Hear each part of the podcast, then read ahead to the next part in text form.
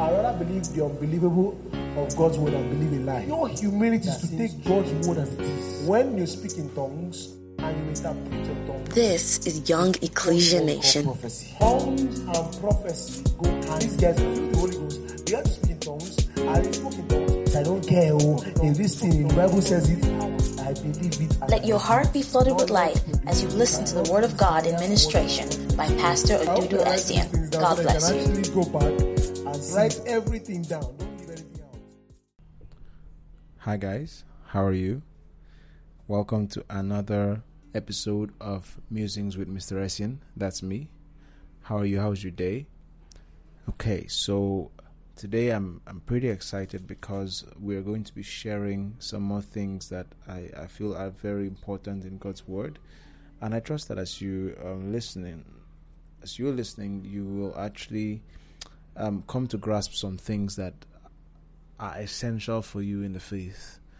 Amen. Let's just pray. Father, in the name of Jesus, we just thank you. We bless your name and we just ask you to grant to us the wisdom and revelation that is in our spirits.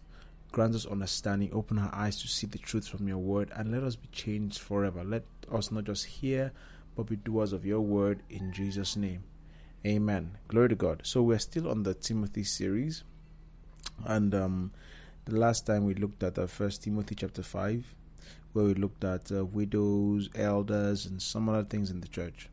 Now, of course, it's good to remind you that these things were written to Timothy, who was a young pastor, but then they are by um, by generalization they are written to us as the body of Christ. And so, when you look at that, obviously, being a pastor means means to be responsible, obviously.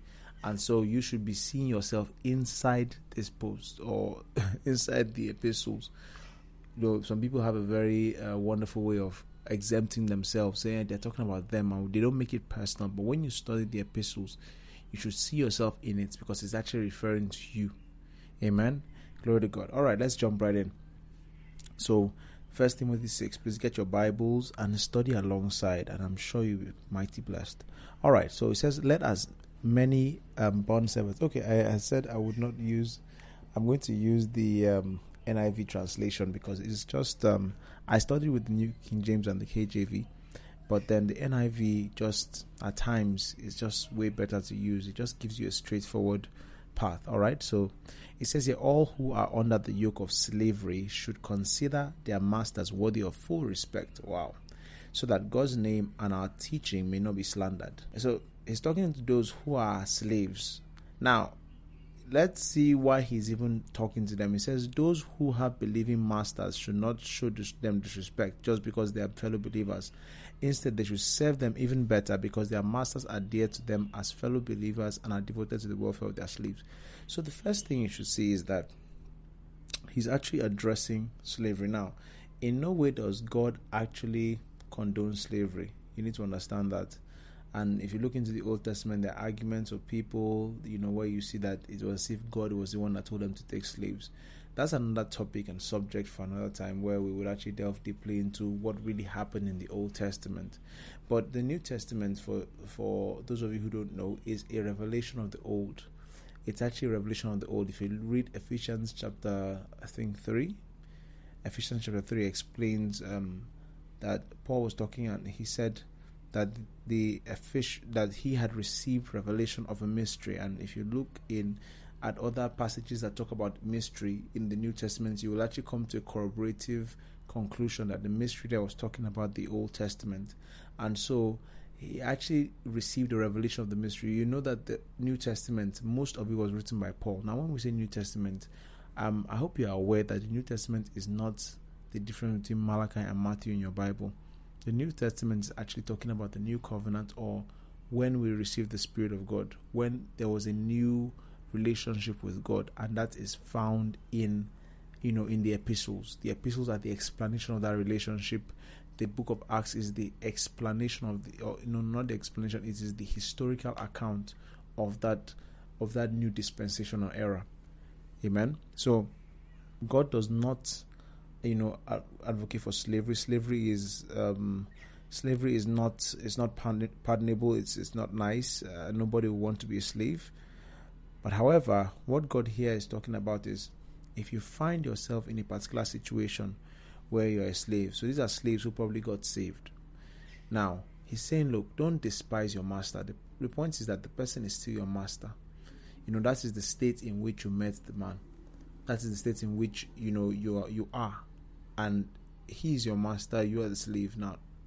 So the point is that at that point, the, the master here could not, might not be born again, might not be a believer.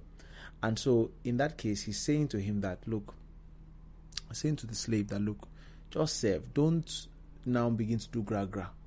You understand? Don't begin to behave in a certain way because you're a slave. You get. He's saying now, he says that, that the reason for that is actually that so that God's name and our teaching may not be slandered. Obviously, he must have written this because there were slaves who, getting born again, were advocating for freedom and all those things. It's not about to advocate for freedom, but at the time they were, slavery was still a very much in thing. And so he was saying to them that, look, oh, you're a slave. Huh? I know you're a slave. But then the thing is, in that capacity, you've not received your freedom. So serve in that capacity, serve God in that capacity. Do it honorably. Amen. So he now said that teaching may not be slandered because in other words, they teach. If you look at the fruit of the spirit, love, joy, peace, patience, self-control, goodness, and from Galatians five twenty-two, you'll see that that is the disposition of a believer in every relationship that or that he or she is. The fruit of the spirit, which actually is just summarized in love, that is the disposition or the wisdom of God for relationships. Whether it's a slave-master relationship, whether it's a husband-wife relationship, whether it's a father-children relationship, love is actually the way you conduct your relationships. Um, many books have been written on relationships, but not so many on the work of love. Amen. Okay. Now, so he's saying that you, my, our teaching may not be slandered. In other words, the people that could say, hey, "Look, have you ever heard that? Say, see what you're teaching your people." You know, I've, I've had this experience many times, especially doing youth ministry, where you see parents or people, some people where they evaluate your effectiveness by the behavior of their children. So if their children behave better, they say, ah, I know whatever he's teaching is working, is working. When they behave badly, say, No, what are, is this what they're teaching you? Is that what, I'm, what a man is teaching you? But you know, which is not supposed to be so. It's not how you actually evaluate evaluate the effectiveness of ministry or the ministry of a person to your life. People have choices and they can choose not to follow what you've taught them. So in this case, he's saying Paul is saying, look, behave yourself. Why? Because so that our teaching may not be blasphemed, so that you know they won't say that we are the ones teaching you this thing. Because the people that just based on on your behavior they can disconnect them from actually connecting to god just because of your behavior. You know people people are very unforgiving in that aspect. There's a certain way you could behave and say ah you is you say you're a christian they are behaving like this this is what it means to be a christian. I don't even want again go away amen. So it's actually about you know and, and this really goes across board goes across in your fellowships in your schools in in every way you find in the workplace there's a way you behave right? Even if you are in a position where you are um, disadvantaged there's still a way to to conduct yourself to comport yourself so that people so that you know because what, what we're defending here is the faith. We're contending for the faith. Being born again you know we don't want the name of jesus to be slandered. In fact if you are being persecuted for anything it should be that are persecuted for godly and not godly things and not ungodly things. You understand not that they catch you with a girl or a guy and everything, and they say they begin to flog you. Say ah, they're persecuting me. Uh, no, it has to be for genuine reasons. Amen.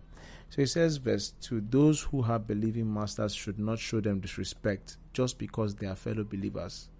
Instead, they should serve them even better. So in this case, you have a place where the master, your the, the slave's master, is not a Christian. Oh, sorry, is a brother, a Christian so most likely he's a slave. This guy's a slave, and then they are going to go to church together, all those things.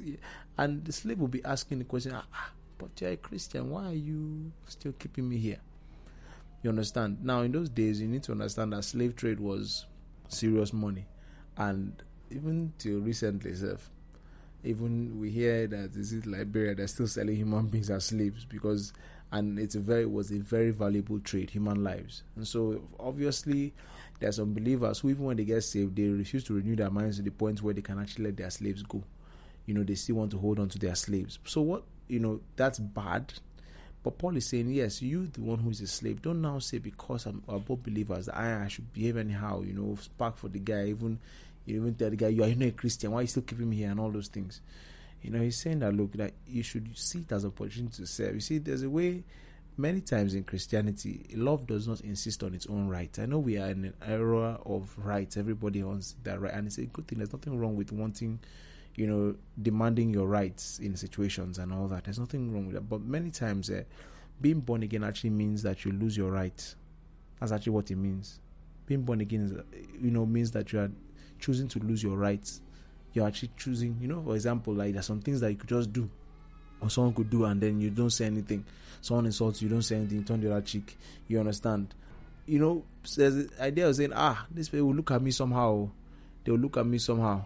You understand? They will look at me somehow. And that that can be something else.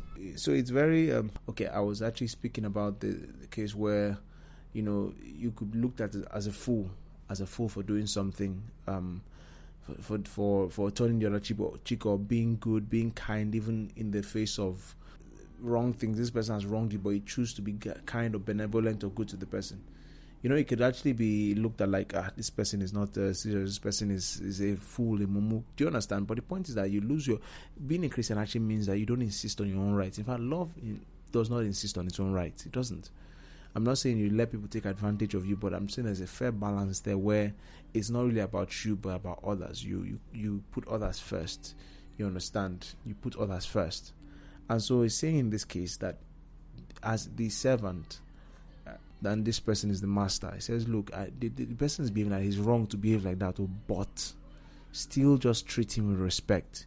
You know, honor the person, and even say better because you know in this case, this was even a Christian. So you have the on, you know, just the same way you would serve another Christian brother, serve, you know, him in that capacity. The same thing with a boss. Let's say and or work and you have a harsh boss or you have a harsh lecturer, and as a Christian, I like, don't you know you should actually do better? The your disposition towards that person should still be love. You know, regardless of how you're being treated, still just walk in love towards the person. And uh, I know it's a silly, it sound like a very very silly instruction, but then it's the scriptures, amen. We're not inventing. He says, These are the things you are to teach and insist on. See, Paul is telling Timothy, teach and insist on these things. If anyone teaches otherwise and does not agree to the sound instruction of our Lord Jesus Christ and to godly teaching, they are considered and understand nothing. Obviously, part of this, um, if you look at it, you actually see that chapter 5 is a flow into chapter 6. That beginning of chapter 6, when it talks about slaves, is actually part of chapter 5. You need to understand, because if you look at the flow, remember chapter 5 was talking about um, widows, then it spoke about slaves, and it spoke about elders, about how you, you know, um, your how you behave towards each one, how each one should behave, and all those things, and how you as a pastor should behave towards them. Then he now talks about slaves. So it's a flow. It's not like um, it's not you know chapters and verses are very can be very very distracting. It was said that the person who actually put chapters and verses in the Bible that he there's a time that a friend of his recorded that he was on a horse and the horse was galloping and galloping and you know as he's galloping he will not you know his hand could just move he just puts down the chapter he just puts down as a verse and so you have to have some wisdom when you're studying it that you should also consider it's called the rule of context consider the verses before it the chapter before it sometimes consider the whole book before it Okay, so let's move on. So, um, it says, if anyone teaches otherwise and does not agree to the sound instruction of our Lord Jesus Christ and to godly teaching, they are conceited and understand nothing. They have an unhealthy interest in controversies and quarrels about words that result in envy, strife, and malicious talk, evil suspicions, and constant friction between people of corrupt minds who have been robbed of the truth and who think that godliness is a means to gain.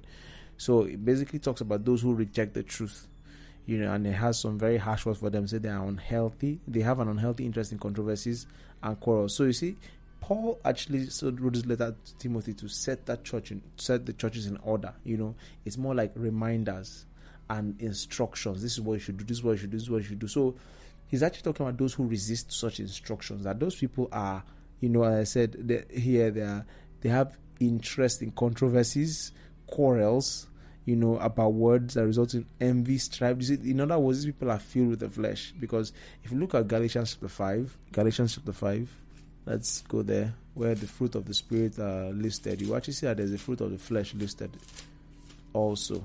Galatians chapter 5.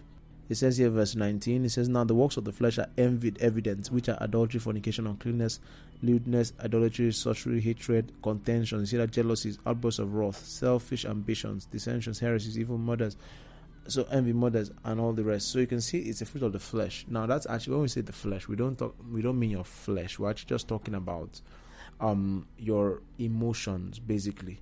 Your emotions, the way you feel. You know, naturally, even when you're born again, you still tend to feel.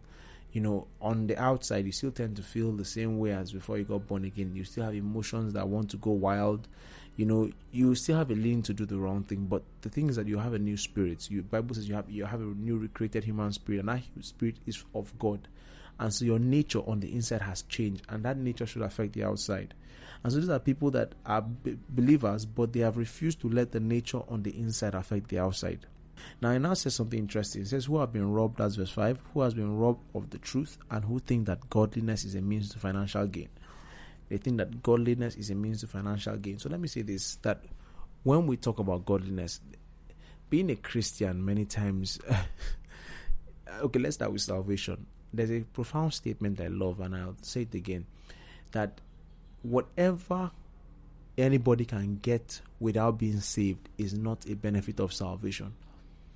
Whatever anybody can get without being saved is not a benefit of salvation. Amen. Now, the reason I say that is because if you look at it, money, for example, people are rich without being born again. There's the Dangotes, the Bill Gates of this world, Warren Buffett, Steve Jobs, um, uh, Zuckerberg. These are the richest people in the world, literally. Trump. Okay, Trump is a Christian. Now you have all these people. Now they are not born again. They have money. Now I know sometimes we, we say that they went and, did this and did that. Yes, in some cases people have gone to do diabolical things, but there are many that is just common sense why they are rich. Someone like Bill Gates is rich because he's providing value. In fact, that's how money comes. Money comes by providing value, by offering offering solutions to people. If someone has a problem that is bugging them, they will be willing to pay to make their lives easier. Bill Gates is rich because you have a laptop on your system on, on your on you know a laptop or, or a PC that's running Windows. That's why Bill Gates is rich. Bill Gates is rich because you use Microsoft Word and Excel and other software. That's why Bill Gates is rich because almost everybody on the planet is using what he provided as a solution to everyday life problems. And so obviously everybody paid for that. That's the whole point. So many he's rich, and so someone like Buffett or Zuckerberg. Zuckerberg is really, really rich because almost everybody's on Facebook.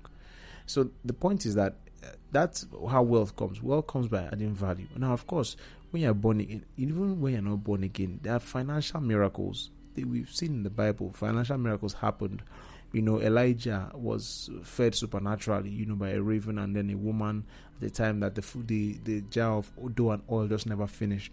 There are supernatural interventions in finances, yes, it's true, but that is not the benefit of salvation. Even unbelievers can get a breakthrough financially. So you you don't get saved because you want a financial breakthrough. You don't get saved because you want a job. You don't even get saved because you want to be healed. Everybody Jesus healed was not born again. None of them was saved. Yes, none of them was born again. So they were healed regardless of of you know so healing is is not for is not unique to believers unbelievers can get healed but believers are the ones who carry the healing power amen so there's a difference in that so so these people here he's talking about are people who have actually begun to see godliness as a means of gain in other words it means that they are they are seeing um, oh i'm saved so that i can get something oh god this is why i'm coming to god so he can give me this and they actually preach it, which is the worst. You know, the worst part. They they actually um you know preach these things. Places and I don't want to comment too much on, on the body of Christ where you see this happening, where lots of people come to God because of what they can get from Him, and not what, and not because of you know, the fact they just want to know Him. Because if you look at it, the Bible calls the church the pillar and ground of truth. Church is a school to learn about God and be trained for the work of ministries. Those two things. You come to learn about God's salvation, what Jesus did for you on the cross, and that. And then the second thing is that you come to be trained for the work of ministry, which is actually to train others in the knowledge of Christ. And it just goes on and on like that. Uh, that's that it's at its simplest. And so when we begin to complicate things, and we begin to say that, oh, you know, come to Jesus because you'll get this. That does actually mislead people, and it's a very bad thing because you you can have sell someone a very skewed image of God that the person will just not get rid of in a very long time. Even to today, many people still see God that way. That God is just this okay, good. You know, I mean, prayers, for example, people see prayer as a way to get things.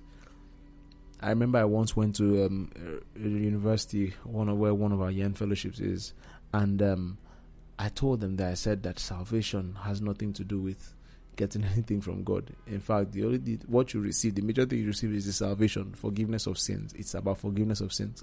I told them, and one girl asked us, one girl asked the question. Even after I said it, girl asked, ah, so why are we now saved? Because she had been programmed her entire life to believe that being saved was so they can get special benefits from God that unbelievers don't have. But it's not true. Yes, there are special benefits, you understand? Forgiveness of sin. Amen. You are back, you're in God's family, you're God's child, you're God's son, is your father. You know, you have an inheritance, the gift of the Spirit, the fruit of the Spirit, the nature of God. There's so many things that come with it. You understand? Authority. These are benefits. But material things are not in the category or list. Because if you want to look at who is even richer than who, unbelievers are richer than believers. The biggest church in the world today, an unbeliever can buy it. Buy the whole church. That's a rich unbeliever, very rich, can buy the whole church, buy everything, all the property, buy everything. We just sign a check and it will not even dent his account. So that should tell you something that it's not about um, coming to God is not. So these people are there that they think that godliness is a means to financial gain. In other words, they will gain something from serving God. Look, don't think like that, amen. If you think like that, don't think like that. It's not about that. It's way more than that, amen. It's way more than that. He says, but godliness with contentment is great gain. You see that? So this one's got things that think that godliness is a means to get more. So there's greed in there, but he says godliness with contentment is the gain. They want financial gain, but he's saying here that the gain is to be godly, being saved and you know living out a godly life, you know, and being content is the gain. Is actually the gain. So salvation is more of the gain. Godliness is the gain. Being content is the gain. Is not is not financial. Making money, making money is good. Money runs the world, but the point of it is that um, being content. Contentment means that you're just okay. Now, um, are we saying you should not be ambitious or, or want things? Of course, you should want things. You should want things. You, you should, in fact, you should want a better life than the one you already have. You should want something better. But the point is, contentment just is, you know, contentment is like is literally opposite of greed because there's a way that you can actually want more things in an unhealthy manner and you just must have them. You are desperate you know. Sometimes some of this motivational speaking we do is actually not christ where sometimes it's like oh you must want to succeed more than anything. It's not true no. There are things that you can drop success for. There are things that are, that matter more than financial success in this life. Health is there for example. If you are healthy you know, if you if someone is sick, he will he would give all his wealth just to be healthy. Family is there, amen. Family is there, and so by having family, um, you know, if you have family, you know, those things come before money. Many people put money before all those things, and that's where you know when money becomes your number one pursuit at the expense of many other things, they are becoming greedy you know, some people have sold their mothers for money. Some people have sold their brothers and sisters into slavery for money. You know, they've done rituals and things like that for money. The moment that your your desire for money becomes very unhealthy and it becomes, you know, I will do anything for it. You know, it's your driving force. Look, money is a good thing, but money is a tool. Contentment has a lot to do with understanding that money is a tool. So, at the state where I am, I'm good. I, I strive for more, but if I don't have more, I don't break my head. But I, you know, I strive to get more. But the point also is, why am I getting the money? Some people see money as an end, but money is a means to an end. Money is a tool. You're going to see here what you know when what Paul really explains as contentment. Amen. So he says here, "For we brought nothing into the world, and we can take nothing out of it." Are you seeing that? He says we brought nothing. This is actually something that will keep you sane. The fact that you brought nothing into this world, and you will take nothing out. That that alone can reset your thinking. That look, I came in naked. Oh, I came in nothing. Mean that every single thing I have will end here. Every single thing that I have will end here. All the money, think of everything you own. Look around your room if you're in your room right now. Look at your shoes, look at your clothes, look at everything. Everything will belong to someone else. Everything you have here, nothing will go with you. You won't have it forever As you leave this earth, that is the end. It won't belong to you anymore. The bed you lie on will not belong to you. The house you live in, even if you build the house, will not belong to you. Someone else will take it. Someone else will have it. So imagine his argument here is that you toil your entire life, you toil your whole life for something that you will discard, something that will never, you know, you won't take with you when you die, and that's what you make your entire life about. Your whole life is about money. Money is good, but money has its place. Know, Jesus said no one can serve two masters. He's talking about money. He says he will love one and you know despise the other. The point is you can either serve money or you can serve God. God is always number one. And that's why I like there's some songs that say God over money, and I like that. Some people, you know, especially with lots of these hip hop songs coming out that talk that talk about, you know, money over everything, money over everything. Uh, it's not true. Anybody who lives like that is a dangerous person. And we're going to see from the explanations of Paul. You know, Bible study is really about explaining things, digging into the scriptures and explaining things from the scriptures. Amen. Now, I would like to make um, some reference to something um, else that will help really enrich this topic. Okay, so let's move over to, I think it's Matthew. Let me see. It should be Matthew. Yes. Um, okay, it's actually Luke. Now, Luke chapter 12. Luke 12, verse 15. It says, And he said unto them, Take heed and beware of covetousness. Covetousness. You know, that's greed you know, eh, eh, here in the Greek, it actually speaks about fraudulence, being fraudulent, you know, greed. You can actually say it's covetous that this wanting somebody's own thing at all cost. In other words, the reason you want something is because someone else has it. You know, it becomes like competition. It's like a, eh, you know, wanting to best the other person, wanting to, you must have it at all cost. To be, you must want it. That's covetousness. And one of the commandments in the Bible, you should not covet. Now it says, For a man's life does not consist in the abundance of the things that he possesses. Your life is not about what you own. A lot of people make their lives about the things that they own. Oh, I have a house, I have a job, I have shoes, I have a girlfriend, I have a wife, I have children. Do you know some people that their pride comes from the fact that they have children and they despise people who don't have?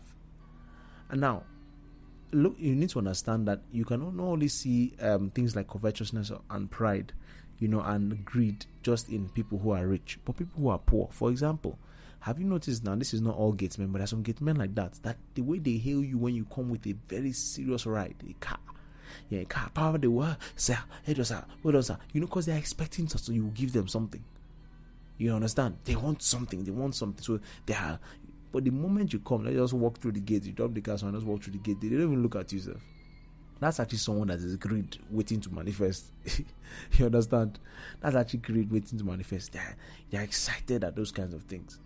He says your life does not consist, it's not about the things you own or possess.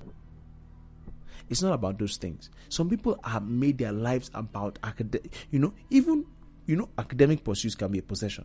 PhD and all those things. I have it. So they get their sense of value, their sense of self worth, their sense of, you know, being, of, of, um, you know, their sense of life, their sense of self worth. They are worth something because of what they own or who they know. Some people can boast, they keep boasting about who they know. I know Bill Gates, I know Dangote, I know the president, I know this. They are, they are puffed up because of those things. The moment you take those connections, those links from them, they are gone, they are finished. The question is you, as you are, is your life about the things that you own and have? Is if, if all those things you have are taken from you, can you still be a happy person? Is your does your happiness come from the things that you have, or is it about who you are as a believer? If your happiness comes from the things that you possess, the things that you own, you are going to be very miserable because when those things are not there, you will be the most miserable person. And the, mo- the you know the funny thing also is that people who also own stuff, there are people who own things, have cars, houses, they are still not happy. So don't think that because till I get that new phone that I'll be totally fully happy. No, the happiness will come and it will fade. Amen. Okay, so this is the conclusion of the first part of this teaching, and I will see you guys in the next part of it. I hope you are blessed. God bless you and have a great day.